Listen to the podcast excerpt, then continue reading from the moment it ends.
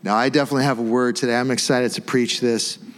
Um, we're going to look at, we're in a series right now, Second Corinthians. And um, we've only done a couple, two or three messages so far. So we're kind of in the beginning. And we're just going to look at a few verses today. Uh, we're going to actually look at Second Corinthians chapter 1 verse 23 through chapter 2 the first 4 verses. I think it's 7 7 verses altogether, maybe 6. Yeah, 6 verses altogether. So I'm going to read the verses through and then we'll we'll talk through it together. Yeah, Jesus, help me to preach the word this morning. I pray that you would manifest your power in our midst, that you would change our lives through the preaching of the word. Amen. So, verse 23 in the first chapter of Second Corinthians says this But I call God to witness against me. It was to spare you that I refrained from coming again to Corinth. Not that we lord it over your faith, but we work with you for your joy. For you stand firm in your faith. For I made up my mind not to make another painful visit to you. For if I cause you pain, who is there to make me glad but the one whom I have pained? Verse 3 And I wrote as I did, speaking of another letter that he wrote. And I wrote as I did, so that when I came, I might not suffer pain from those who should have made me rejoice. For I felt sure of all of you that my joy would be the joy of you all. For I wrote to you out of much affliction and anguish of heart and with many tears, not to cause you pain, but to let you know the abundant love that I have for you. Now, this is all about Paul's. Paul wrote Second Corinthians. Paul was a writer of much of the New Testament. He was, some say, the greatest Christian who ever lived. He founded the Corinthian church. He was a traveling missionary. He was an elder, but he was also uh, an apostle and a traveling missionary. And this is all about his incredible love for God's people. Notice how many words, just in these few verses, that Paul uses to communicate the pain. He's talking about not physical pain, but emotional grief. Notice how many words, just in these few verses, he talks about the painful visit. He, you know, I don't want to cause you pain, pain, to suffer pain, affliction, anguish, tears, uh, not to cause you pain, but to let you know the abundant love. I mean, it, there's so much packed into this of Paul's grief for the church. In one verse, he says his heart constantly burned for the church. He had that, what Jesus was described as having a zeal for the house of God, a zeal for the church. And I want to ask this question up front Have you ever been distraught over the spiritual or physical or emotional condition of someone you love. And haven't you noticed that the more you love a person, the more potential grief you can have over their condition?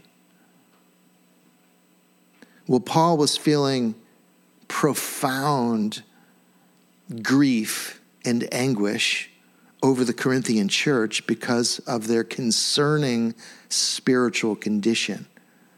And I want to take a few minutes just to kind of rewind and remind us of Paul's relationship with the Corinthian church. You know, Paul established the Corinthian church. You can read about that in Acts chapter 18. Um, I'm not going to read the whole chapter, but it's just kind of the whole chapter is really about that. Uh, one God moved. It was a bit of a revival. Like I'll read just a few verses. It says, Many of the Corinthians, hearing Paul, believed and were baptized. And he stayed there a year and six months teaching the word of God to them. So Paul was the, I guess you could kind of call him a spiritual father of the Corinthian church. They were like his babes. You know, they were they were his children, his spiritual children. He really cared for them and poured into them. He established the Corinthian church. And he calls himself a father. He says, You have a lot of teachers, but you don't have many fathers. And he was like a father amongst them, uh, gentle and caring for them. And then, you know, we're this is of course what we're looking at as Second Corinthians, but what is this whole letter? And I've taught on this many times, but this whole letter of First Corinthians. And I'm just going to take a quick scan through because it, it'll help you to, it'll give you some context for Second Corinthians and even these few verses that we're looking at. That Paul wrote First Corinthians, um, and it was a strong letter okay, he was not exactly super happy about his spiritual children, and that comes through he talks about, I'm just going to scan through, but like chapter three, he says things like this. You guys, you know, I'd like to address you as spiritual, but I can't. You're people of the flesh. You're, you're kind of acting like infants in Christ. You weren't ready for the deeper things of God. You're still in the flesh. You guys have jealousy and strife. Uh, you're behaving in a merely human way. I mean, these are strong words coming from the apostle and really the founder of, of the church. Chapter four is where he talks about though you have countless guides in Christ, you do not have many fathers. For I became your father in Christ Jesus through the gospel. And I urge you then, be imitators of me. He was tender, but he was also strong with them I mean, he calls them a few verses later, some of you are arrogant. He doesn't mince words at all. Chapter 5, it hits the fan right here. I mean, he, he just gets into it and he says, It's actually reported that there is sexual immorality among you and of a kind that is not even tolerated among the pagans. For a man has his father's wife. And on top of it, you are arrogant about it. In other words, they were sexually immoral, but they were like, eh, whatever. What's the big deal? So he's dealing with them in 1 Corinthians 5 about that. But it gets it continues to go on. Chapter 6, he's dealing with them because over trivial things, they're bringing each other to court. And so Christians are like bickering over stupid things and they're they're dragging it into the public courts for every he's like this is terrible witness of the gospel. He talks about immorality again, sexual immorality. It's clear that they had a problem with immorality. And Corinth was kind of a crazy pagan, very secular, you know, we could call it a progressive city where sexual immorality was uh, just, it was a thing in, in that city. So when the church was established, this was a big deal for the Christians to live differently in terms of sexual ethics. Marriages were apparently falling apart because he gives a lot, spends like a whole chapter, chapter seven, instructing about marriages. Divorce was happening.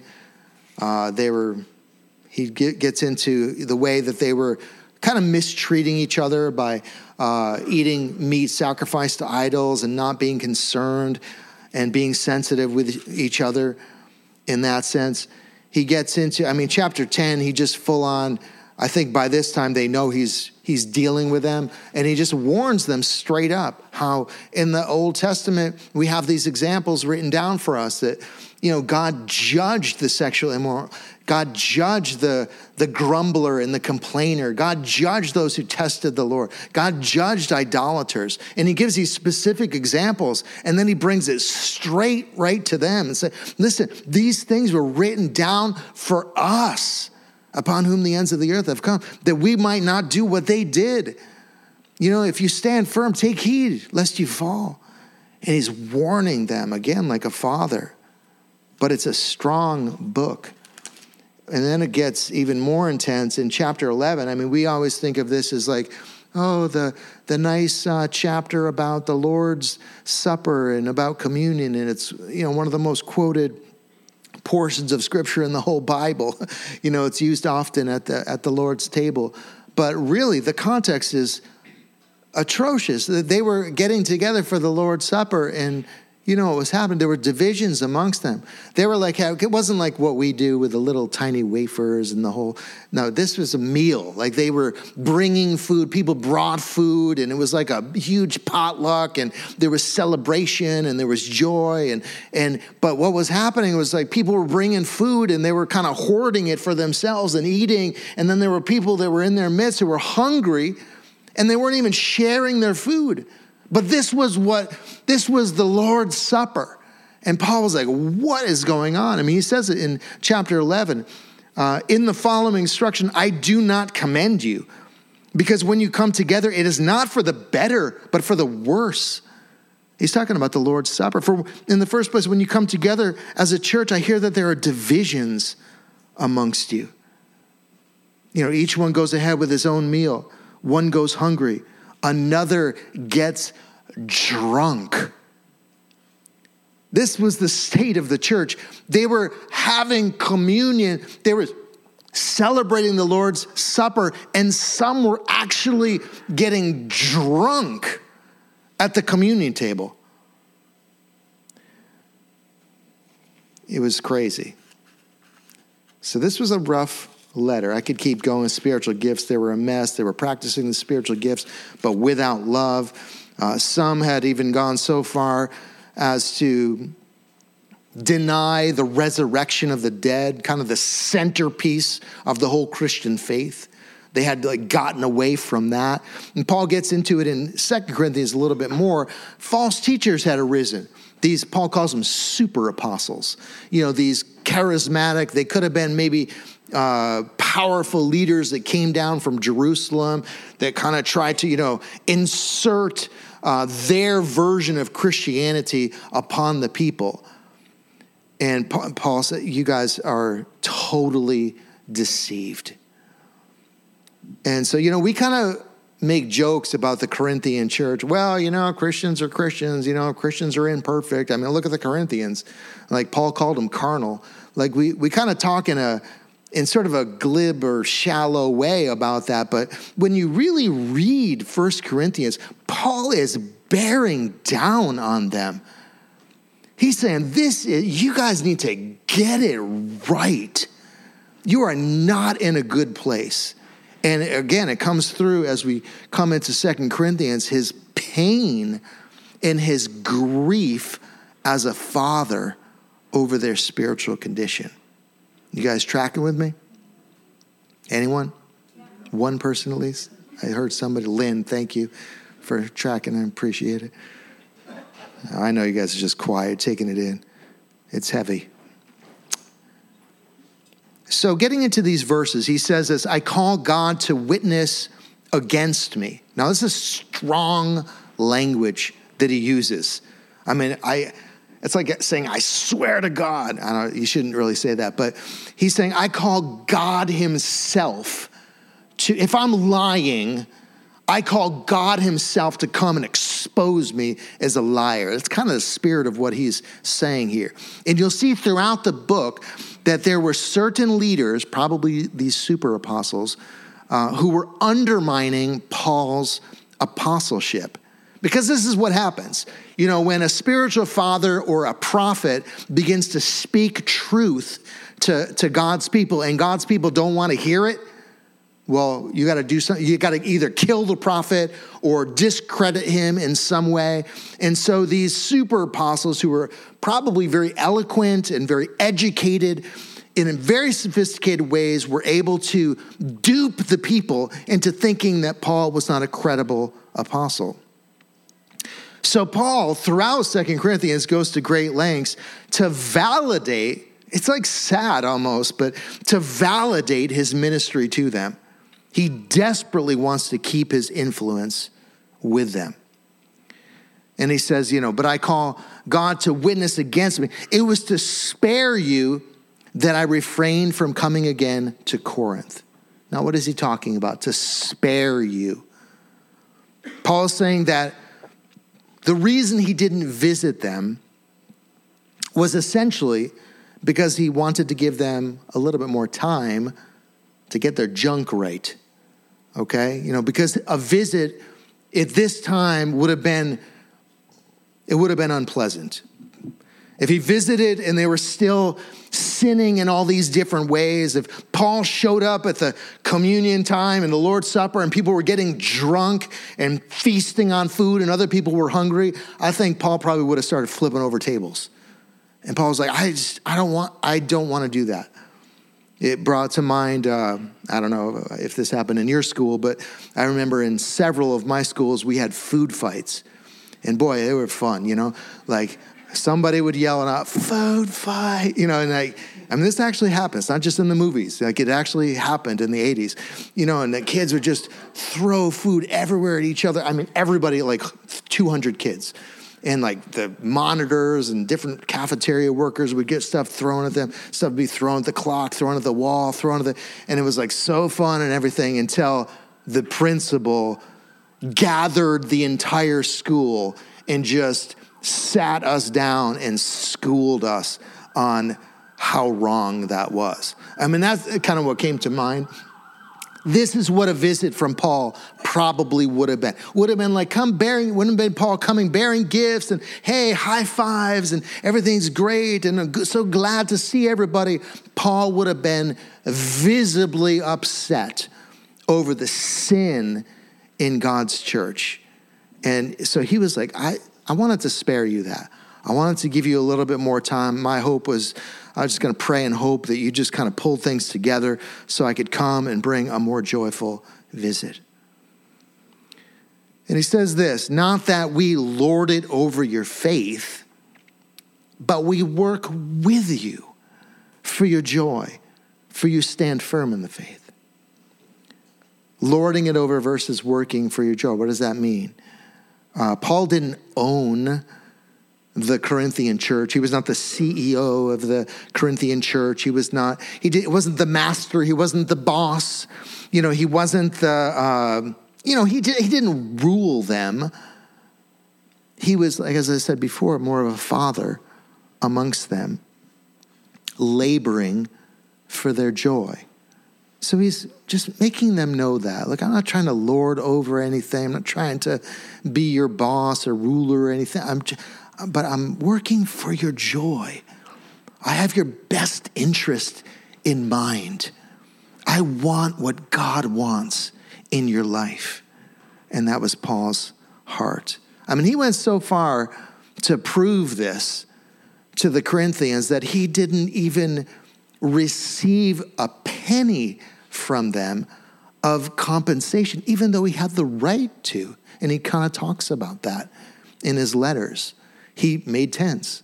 He just worked with his own hands because he just wanted to prove to them that his love was pure. There was nothing that he was gaining from, from them at all. He just wanted their best in all things. And then he says this For I made up my mind not to make another painful visit to you.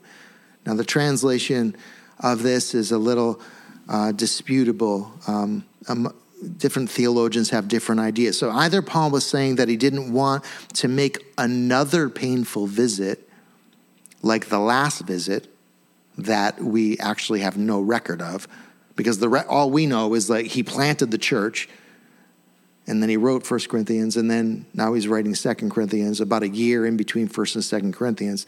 So I don't know what is this painful visit that he's talking about. It's somehow with the Greek, you know, some say that it, it actually doesn't mean what it seems to mean in some of the translations. That maybe he didn't. He could have been saying, "I don't want to make a visit that is painful." He could have been saying that. So they, there's debate about the translation of that.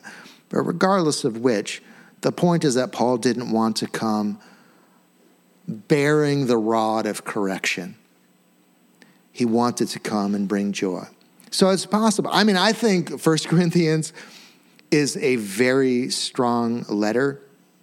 Um, that's probably enough, to, but it's possible that Paul, uh, you know, visited them quickly. I think he was in Ephesus uh, for a few years, and he could have came down and just like went off on that. He just could have been so upset. Maybe it was like a one day short visit, four hours, and he blew in and blew out, and it was like not it was not joyful for anyone. Um, that's possible. But again, it doesn't really matter. I think what matters most is that we see Paul's heart in all this. He says, For if I cause you pain, who is there to make me glad but the one whom I have pained? So here he explains why he didn't come to visit. He would have had to bring that painful correction. And if they felt pain from Paul, then Paul was saying, uh, Paul was going to feel that. I mean, it kind of reminds me of the old saying of, of, of fathers. I never said this to my kids, but you know, this spanking is going to hurt you, hurt me more than it's going to hurt you. I mean, no kid believes that actually. Um, but I think there was some truth uh, to this with with Paul. Like he didn't want to come and just come down on them and have a whole. I mean, I've felt that through the years, even with the very few times we've had to administer church discipline for different people in the community who are really causing trouble or doing things. Man, I don't, I hate it. I mean, I'm like upset for weeks over it, praying, fasting. I do not enjoy uh, really coming down on somebody and be like, you got this is, you're hurting people in our community by your behavior and just, you know, having to, having to do that and sit with the elders. And I dread that. And I think fathers, good fathers, don't enjoy administering discipline. Uh, Hebrews says, you know, no discipline is pleasant at the time, but it's painful. And I think it is painful for both dad and child uh, to deal with a child's issues or sins. So Paul really wanted them to, uh, you know, have some time to kind of deal with their sins so that his visit could be more joyful. So, verse 3 says, And I wrote as I did. What is he referring to here in that sentence? It's either the letter to the church we call First Corinthians, or it's a long lost letter that came in between First and Second Corinthians. And many theologians um, really believe this strongly. There were actually four letters, and we just have two of them. And it's quite possible uh, and it's probable. Again, it doesn't really matter. I think the point is that the letter, whether First Corinthians or another letter, uh, was a painful one. Certainly, First Corinthians, I think, would have inflicted enough pain so that could stand on its own. But if there was a second letter or another letter in between First and Second Corinthians, it was probably even stronger than First Corinthians. That maybe some time went on maybe several months went on, maybe half a year, whatever went on, and Paul was getting, Paul had communication with, you can read this in the last chapter of Second Corinthians and First Corinthians. He had some connection with, uh, you know, Aquila and Priscilla and with some of the church leaders. And he, you know, he kind of got reports. They weren't tattletaling, but he just, you know, wanted to know what's going on. You know, how are they doing? And so he would get these reports from some of the leaders about the spiritual. So maybe he had written First Corinthians, gave them time, and the report came and said, yeah, nothing's changing. They're still like no, nobody has repented. Like this, this individual is still uh, sleeping with uh, his dad's wife.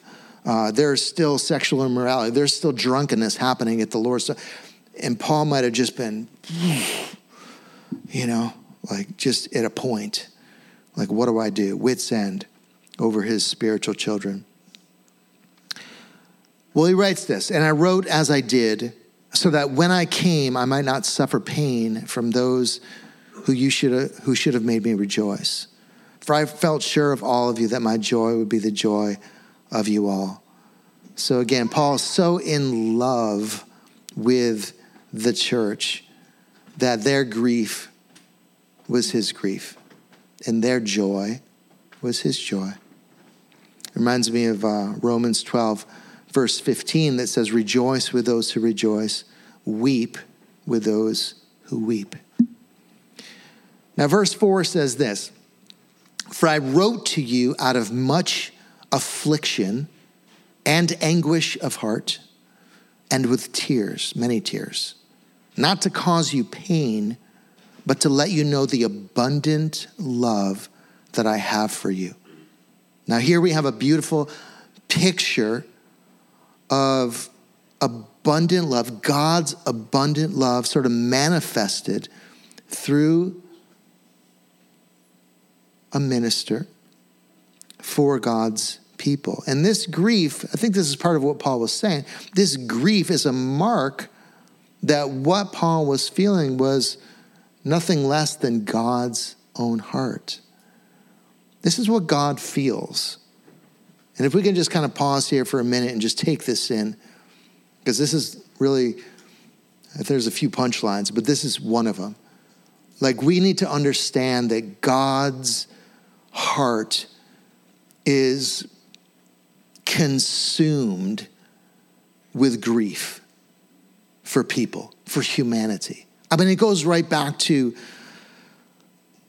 Genesis chapter 6, right? Whatever version of the Bible you have, but it says that God's God was filled with sorrow over humanity because every inclination of their hearts was only evil continually. This was right before the flood, the great flood. God felt that. It wasn't that he was surprised by it. It wasn't that, oh, I didn't know that this was going to happen. I didn't know I was going to. But when it was being played out, God felt the grief.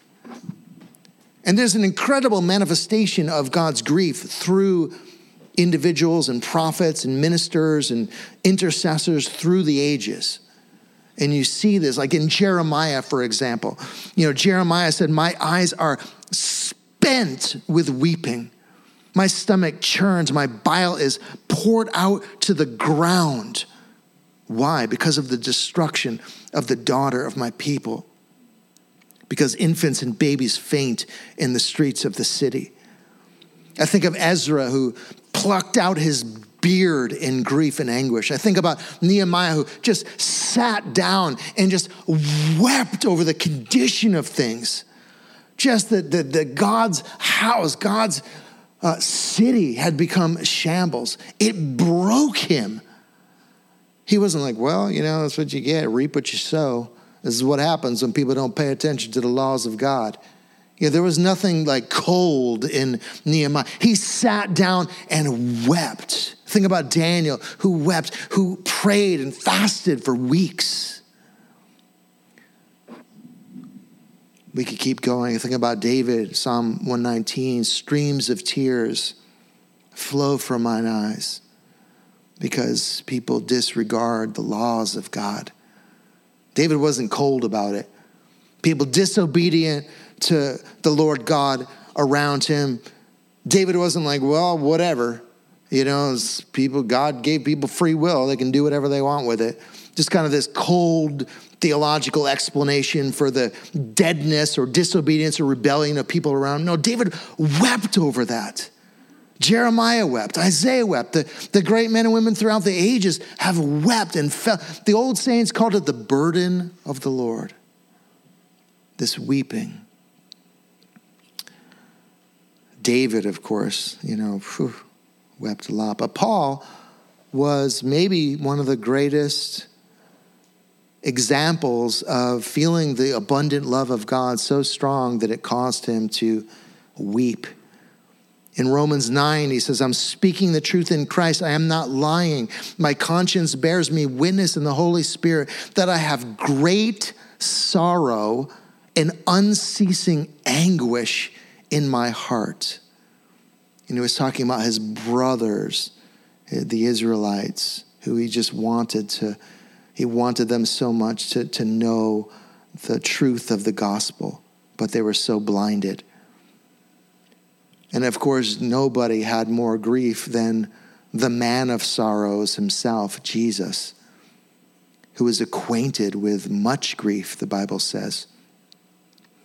Just give you one portion Luke chapter 19, verses 41 to 44. When Jesus drew near and saw the city, he wept over it, saying, Would that you, even you, had known on this day the things that make for peace. But now they are hidden from your eyes, for the days will come upon you when your enemies will set up a barricade around you and surround you and hem you in on every side and tear you down to the ground, you and your children within you.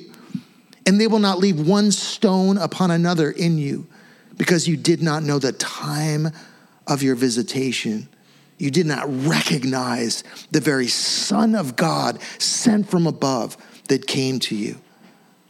Jesus wept when he saw the, the multitudes. The Bible says what? He was moved with compassion, no coldness, no theological deadness, no, you know, explanation. Well, you know, this is just what happens. People do what they're going to do. You know, Jesus, how often I wanted to gather you, but you were unwilling. Jesus displayed the grief and anguish of the Father. And this is something that God wants us to experience. Both the joy, and we could talk about that on another day, the joy of when spiritual children are doing well, when God is moving in the church, when a church is healthy, when, when, when, a, when a church is, uh, the, the glory of the Lord is resting upon a church. Uh, that's like the greatest joy. And we could, I could give you 10 verses about that of how Paul just had so much joy over the Philippian church, for example. But that we would also feel at times the grief over the condition of people. So, this portrait of Paul brings us up against this question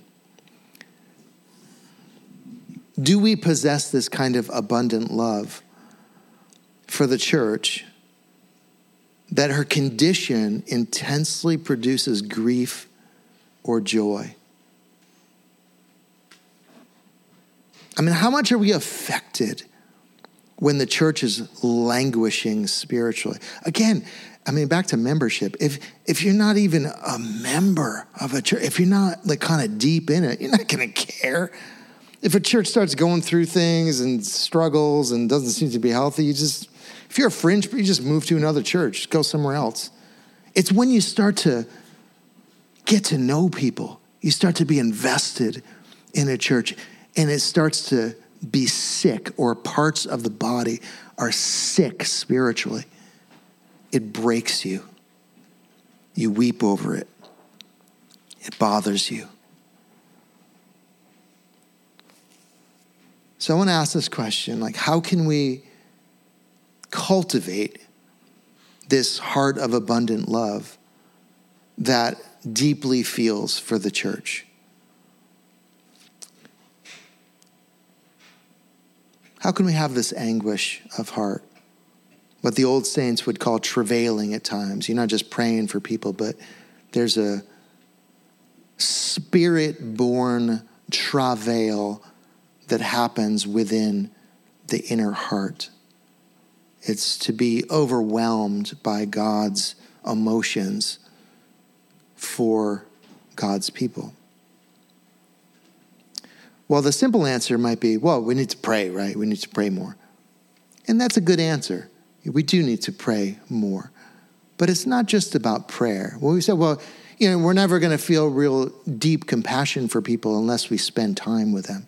You have to be with people and kind of know people intimately. Like I said before, when you have a close relationship with someone and they're not doing well, spiritually or physically or emotionally, it bothers you more. I mean, we can read in the news about things happening on the other side of the planet or some stranger from some even uh, lives 30 minutes from here or whatever, right in the city. It moves us, but we don't know who that person is, so it doesn't affect us as much. So we could say, yeah, we have to pray more. We have to actually know people and be intimate with people. But that is still not enough. There's one essential thing required, and it's this that we would open our heart and our mind to God's perspective on the condition of people. Here's what I mean by that. Our tendency is to view people from a worldly perspective. I know that we do this. I do it. We all do it. There's not one of us in here that isn't guilty of this.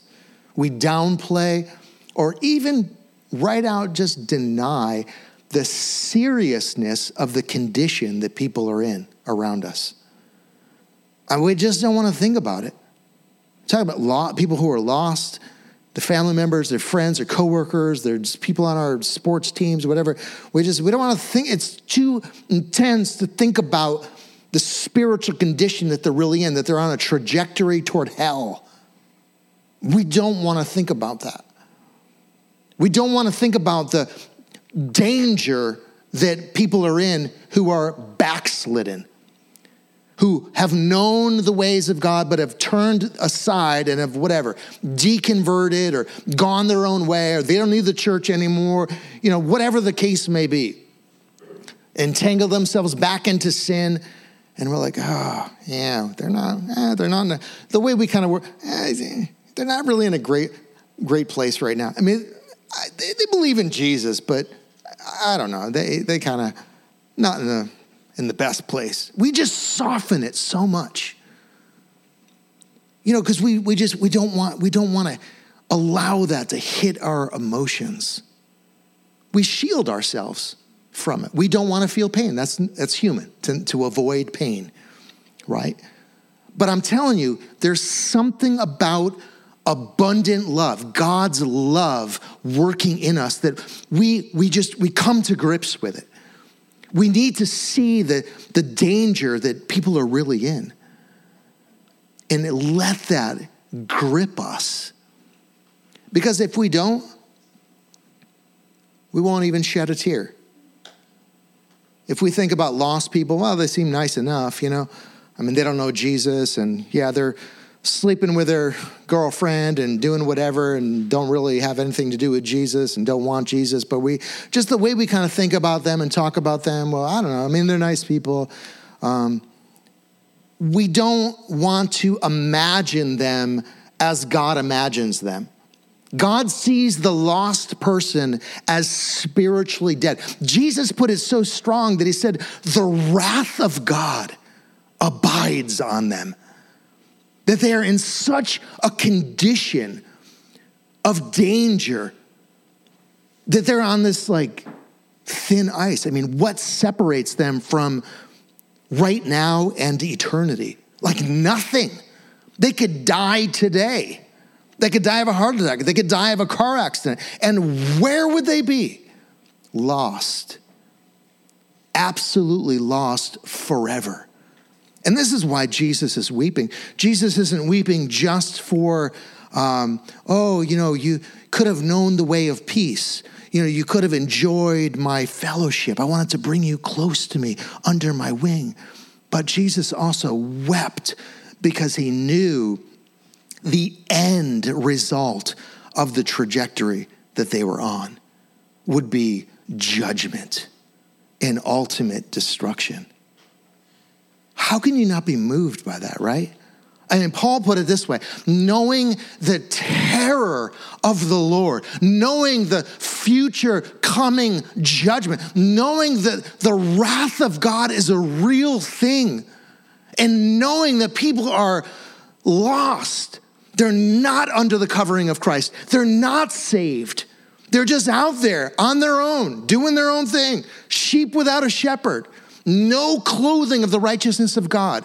Lost. Paul said, knowing that, we persuade people.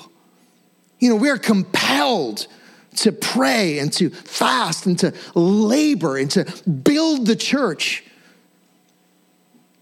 to somehow bring people to their senses and to bring them home. And I could give you many verses about, and I don't think I need to because most of you are pretty well versed in at least the New Testament. But there's a lot that the New Testament says and the Bible says about eternity. But can we just get real and sort of face it? You know, some say, what does it mean to be a Christian? It means to be born of the Spirit, right? Jesus taught that. To be a Christian means you have had, you've gone from death to life. You've been resurrected by the Spirit of the living God, and God has set you on a rock, right? That, that, that you no longer live like you used to live. You're a new creation. You've experienced the new birth. That's what it means to be a Christian. So, what percentage of New England falls into that category? Oh, a lot of people are Christian. Everybody's a Christian.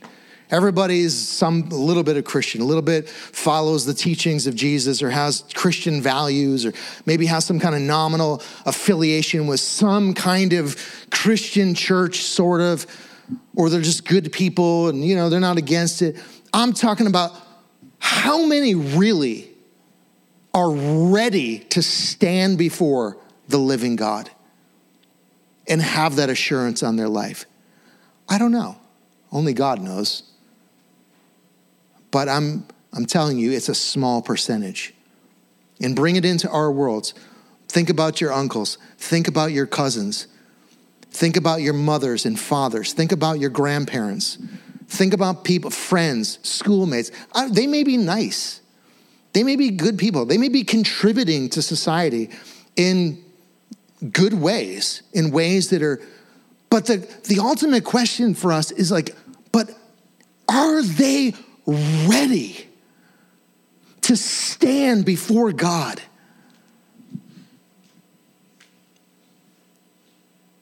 And if we really think about that, we'd have to say no. Even some might be, well, I, I think they are. Even that, God's been dealing with me. Like, don't settle for that. If we're not sure, if they're not sure, then we shouldn't be settled. That should bother us. But my point is this, and I'm kind of bringing us there right now a little bit, but unless we think deeply about these things, and I'm not saying you have to think about this all day long every day, but we have to have our moments of letting God really show us the seriousness of people's condition around us. Let God's grief hit your heart. And I was thinking about this on the, on the drive in this morning, how the times in my life that I have felt the most grief, the most weeping, the most anguished in prayer, in intercession, just travailing for souls or travailing for people or family members or whatever, have been by far absolutely the times when I have felt most close to God.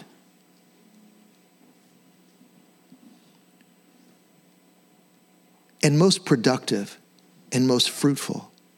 Because I felt like my heart was aligning more with really who God was. And there's something about, listen to me, this will be my last thought, but there's something about that grief. If you let it do the work inside of you, it is incredibly motivating.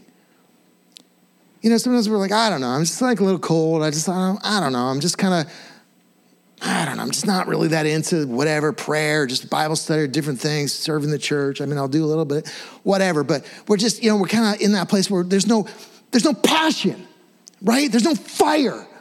Where does the fire come from? The fire comes from the grief.